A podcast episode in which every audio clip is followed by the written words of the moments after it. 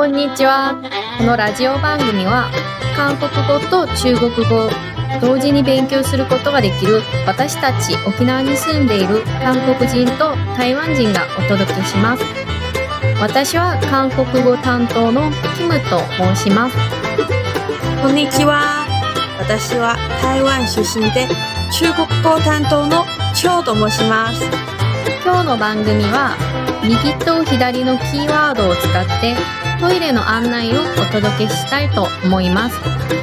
前半は韓国語で、後半は中国語で、ぜひ皆さんも一緒に練習しましょう。キムさん、先週のキーワードはまっすぐを使ったんですけど、右と左に行くの案内はどうすればいいですか？そうですね。右左も道を案内するときによく使う単語なので、今日はこの右と左を使ってトイレの案内をしましょう。多分居酒屋とかホテルのフロントなどでよく観光客に聞かれると思います。今日練習する会話を張さんと一緒に日本語で先に読んでみます。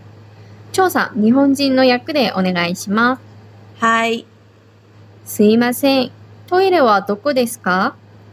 トイレは外を出て、右に曲がるとあります。張さん、前回道を聞くとき、前置き的に使った言葉覚えてますか 죄송합니다. 망? ですかそうです。人に頼むときや質問するときは、죄송합니다만を入れると柔らかく聞こえるので、今回もこちらを使って例文を作りましょう。続いて、 トイレはどこですかのトイレは化粧室の漢字を使って화장실と言います。えー、化妆室。台湾でもトイレの上品な言い方は、化妆室です。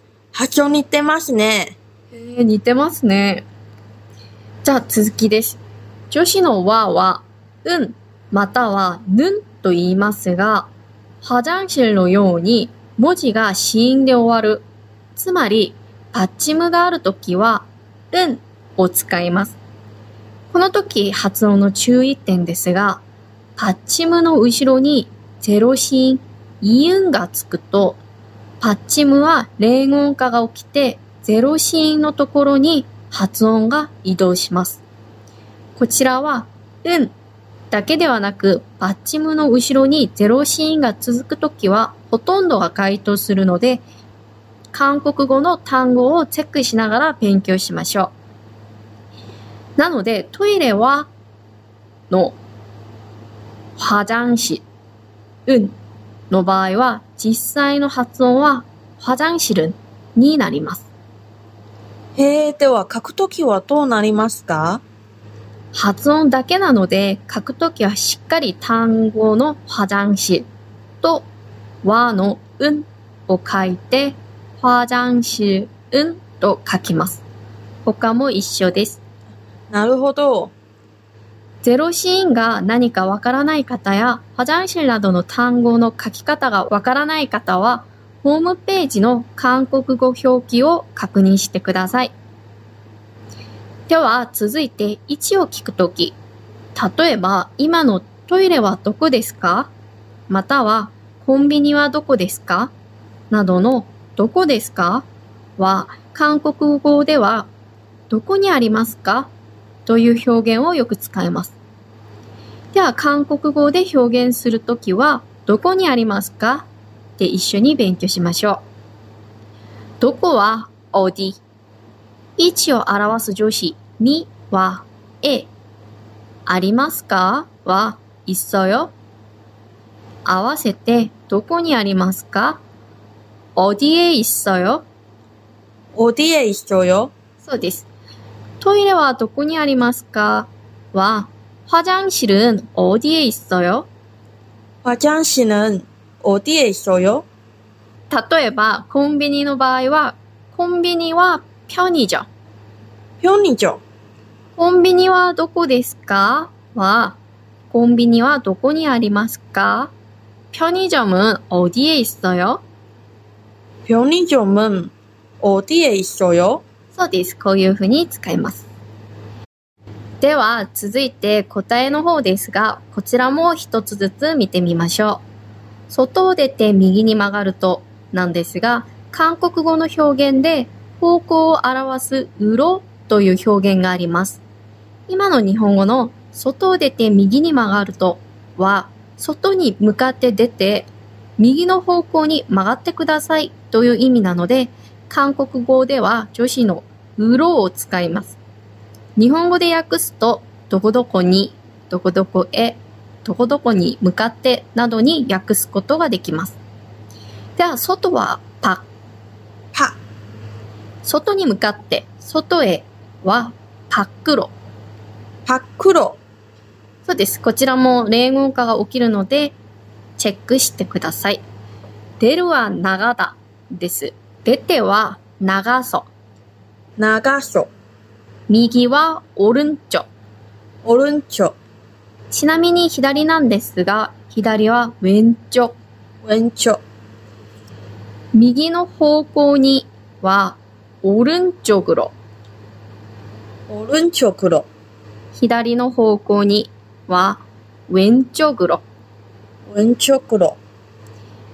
曲がるは돌다。曲がると돌면 돌면。あります。있어요。 있어 요。 はい。では全部合わせてやってみます。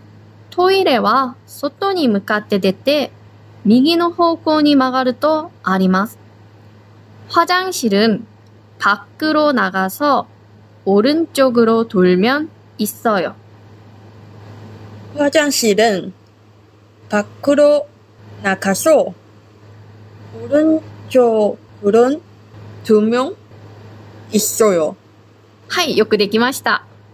では早速練習しましょう。私が韓国人役で、張さんは質問をよく聞いて韓国語で答えてください。はい。 죄송합니다만 화장실은 어디에 있어요?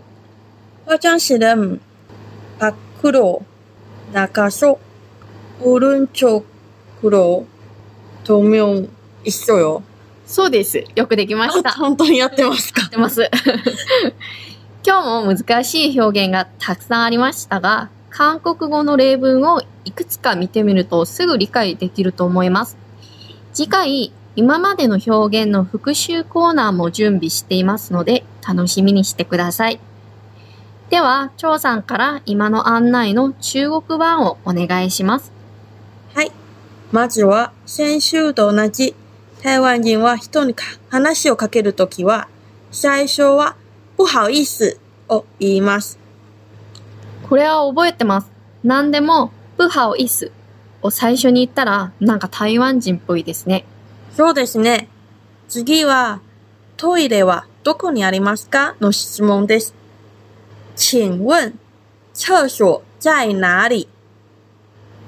トイレの中国語は先ほども紹介した、化妆室も OK ですか？もう一つ言い方を練習しましょう。厕所です。厕の漢字は日本ではあまり使わないので、皆さんはサイトで書き方を確認してくださいね。超所はい。そして、どこですか？は、在哪里このなは、先日のどの駅で降りるの、どの哪个站下車？で紹介しました。哪个は、どれの意味です？そして、哪里は、どこの意味です。なはどですね。そうなんです。そういう方が覚えやすいですね。うん在も先日、在哪个站下車の時に紹介しました。場所を示す英語の at の意味です。在と哪里を組み合わせて、在哪里はどこですか？を聞いています。そしてトイレを足して、トイレはどこですか？は、厕所在哪里？超所在哪里？はい、できよくできていますよ。そして一番前に質問するときに丁寧に请問をつければいいですよ。请問、厕所在哪里？请問、厕所在哪里はい。では、一回全部言ってみましょう。不好意思，请问厕所在哪里？不好意思。请問、厕所在哪里？お、上手です。はい。そして、次は返事の部分です。トイレは外を出て右に曲がるとあります。という返事は、厕所出去右转。え、短い。中国語はこんな短くていいんですか？今の返事は、そんな丁寧な返事ではありませんが、台湾人がよく使うフレーズなので大丈夫ですよ。ちょっと店の人が忙しい時のパッと答えたイメージですね。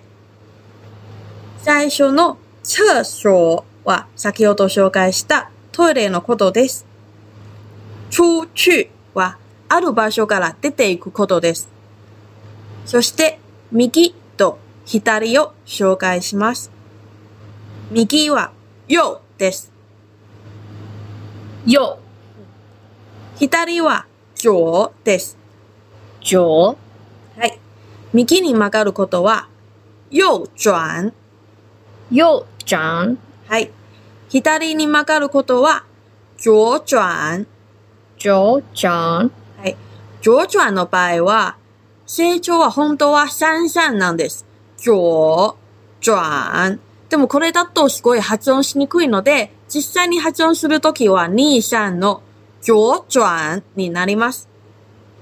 なので、今の回答は、トイレの厕所、出ていくの出去、そして右に曲がるの右转。この3つの部分を組み合わせて、厕所出去右转。厕所、出去、右转。そうなんです。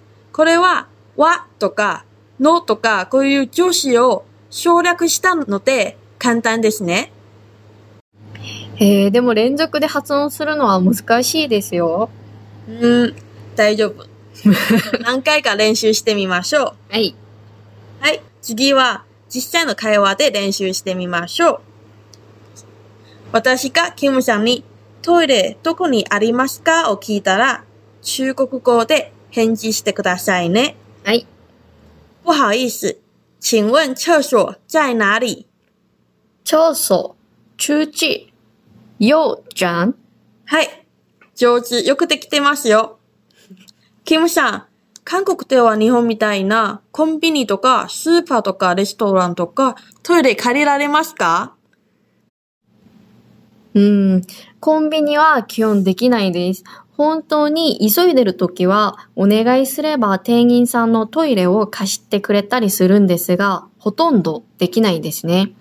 スーパーも大型ではなく、個人運営するところは難しいです。レストランなどの飲食店は、そのお店のお客さんの場合は借りられますね。私は昔トイレに行きたい場合は銀行や大きなビルについてるトイレを借りてました。または近くに公園があったら公園のトイレに行きました。それを考えると日本はコンビニにトイレがあってすごく便利ですね。では、張さん、台湾はどうですか？台湾も韓国と似ている感じですね。街の中だとちょっと難しいですね。だいたいコンビニとか店とかはお客様のためのトイレじゃなくて従業員のためだからあんまり綺麗じゃないんです。そのためトイレの貸し出しを断る店も結構あります。トイレを使いたかったらファーストフードの店とかガソリンスタンドかな普通、街中のコンビニはお客様用のトイレは設置してないんですけど、最近は台湾では自転車ブームで、郊外のコンビニはサイクリングする人のために休憩スペースとトイレを設置することが増えましたよ。えー、いいですね。今日は右左以外 質問の화장실은어디에있어요とか、不好意思、 请問、厕所、在哪里もよ、覚えたら現地でも使えていいですね。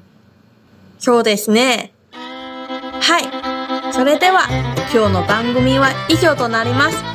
ぜひ皆さんも声出して練習してみてください。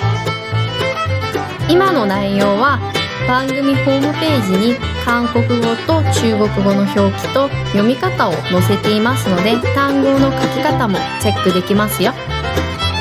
中国語と韓国語を勉強するとき、わからない内容があれば、ホームページにコメントしてください。